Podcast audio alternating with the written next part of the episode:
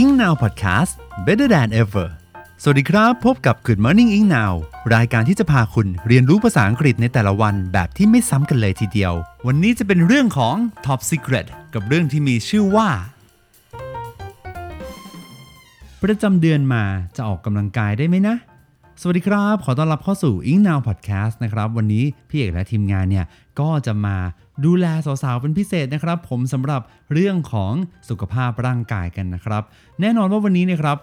สาวๆหรือว่าคุณสุภาพสตรีนะครับ มักจะกังวลเกี่ยวกับอาการการปวดท้อง หรือว่าอารมณ์ที่แปรปรวนนะครับเรียกได้ว่าทุกครั้งที่ประจำเดือนมาเนี่ยมันก็โอเคมันเป็นเรื่องธรรมชาตินะครับ แต่ว่าทุกครั้งที่มาแล้วเนี่ยบางทีเราก็รู้สึกไม่อยากจะทำอะไรเลย แต่ต้องออกตัวก่อนนะครับว่าพี่เอกก็ไม่สามารถพูดว่าเข้าใจได้นะครับ เพราะว่าตัวเราเองเนี่ย ไม่สามารถที่จะมีประจำเดือนได้นะครับ แต่ว่าแน่นอนวันนี้เรามีทางออกสำหรับคนที่มีประจำเดือนเป็นอีกหนึ่งทางเลือกได้นะครับว่าถ้าจะออกกำลังกายในช่วงระหว่างมีประจำเดือนเนี่ยสามารถออกได้ไม่ได้ แล้วมันจะมีผลอะไรหรือเปล่านะครับ ทีมงานสุภาพสตรีจาก Engnow นะครับได้รวบรวมข้อมูลมาให้พี่เอกเล่าให้ฟังแล้วนะครับ ผม เพราะฉะนั้นแล้วเนี่ยมาเริ่มต้นกันเลยดีกว่านะครับสำหรับ episode นี้นะครับผู้หญิงฟังได้ ผู้ชายก็ฟังได้ทุกเพศทุกวัยนะครับ ผมสามารถ ฟังแล้วก็แชร์ให้กับคนที่อยู่รอบตัวหรือว่าคนที่เรารักได้นะครับอย่างที่บอกไปนะครับว่าหลายคนที่เวลามีประจำเดือนเนี่ย สิ่งหนึ่งที่เป็นคล้ายๆกันเลยก็คือว่า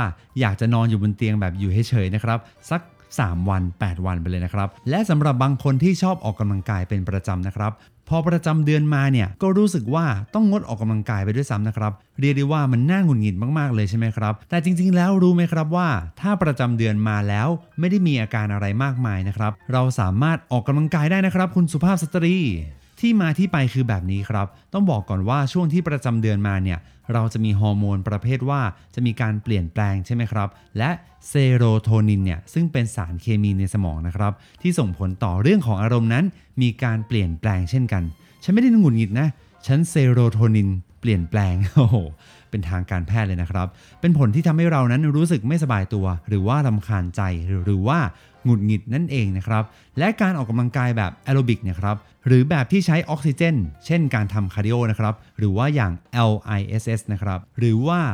low intensity steady state นะครับผม นี่ก็เป็นอีกตัวเลือกที่ดีนะครับ เพราะว่าจะไม่ได้แค่ intense หรือว่ามีความเข้มข้นมากเท่ากับ HIT ที่เราจะเห็นตาม YouTube นะครับผม แต่ก็ช่วยให้เรานั้นมีร่างกายที่รู้สึกดีขึ้นจากการออกกำลังกายนะสำหรับการออกกำลังกายแบบแอโรบิกนะครับผลลัพธ์ที่สำคัญนะครับ เนื่องจากว่าจะไปช่วยระบบไหลเวียนโลหิต และช่วยบรรเทาอาการตะคริวนะครับผมหรือว่ามีอาการปวดหลังปวดท้องได้อีกด้วยนะครับ แต่ต้องย้ำกันก่อนนะครับว่าการออกกำลังกายในที่นี้เนี่ยคือการออกกำลังกายแบบเบาๆ ไม่มีแรงกระแทกมากนะครับผม และสุดท้ายเนี่ยครับสำหรับการออกกำลังกายแล้วเนี่ยหลายคนมีการออกกำลังกายแบบว่ายกบาร์เบลยกดัมเบลนะครับ คล้ายๆ กับการวิดพื้นนะครับ แต่จะเป็นการนอนหงาย แล้วก็ยกแผ่นเหล็ก ยกบาร์เหล็กนะครับผม ซึ่งตรงนี้เนี่ยถ้าใครที่ชื่นชอบการออกกำลังกายแบบว่า machine ะครับ เราสามารถที่จะเล่นได้ แต่ว่าต้องปรับเรื่องน้ำหนักในการเล่นลงมานะครับ จากที่เคยยกหนักๆเนี่ยก็ยกเบาๆแล้วก็ยกให้นานขึ้นมากขึ้นนะครับ ก็จะเป็นอีกหนึ่งทางเลือกที่ทำให้เรานั้นสามารถออกกำลังกายได้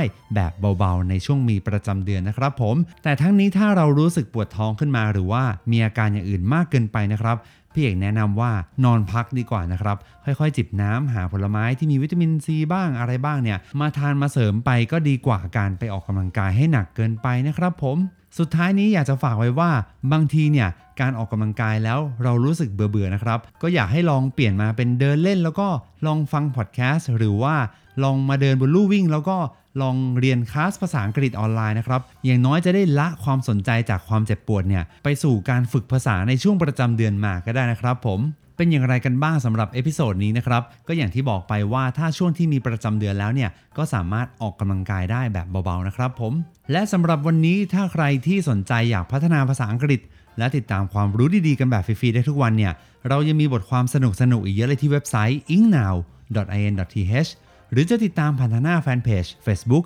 engnow.in.th เรียนภาษาอังกฤษออนไลน์นะครับ หรือว่าจะเป็น YouTube Spotify และทุก podcast player เอาไว้อีกทางก็ได้นะครับ ก็ขอให้ทุกคนนั้นดูแลสุขภาพให้ดีนะครับผมแล้วก็มาดูกันว่า episode ถัดไปจะเป็นเรื่องอะไรนะครับ จะเป็นเรื่องสุขภาพหรือเปล่า หรือว่าเป็นเรื่องที่ทุกคนคุ้นเคยกันนะครับ ก็อย่าลืมมาติดตามกันนะครับสำหรับวันนี้พี่เอกและทีมงานต้องขอตัวลากันไปก่อน ถ้าชื่นชอบอย่าลืมกดไลค์กดแชร์และกดติดตามให้ด้วยนะครับ แล้วพบกันนะครับ see you soon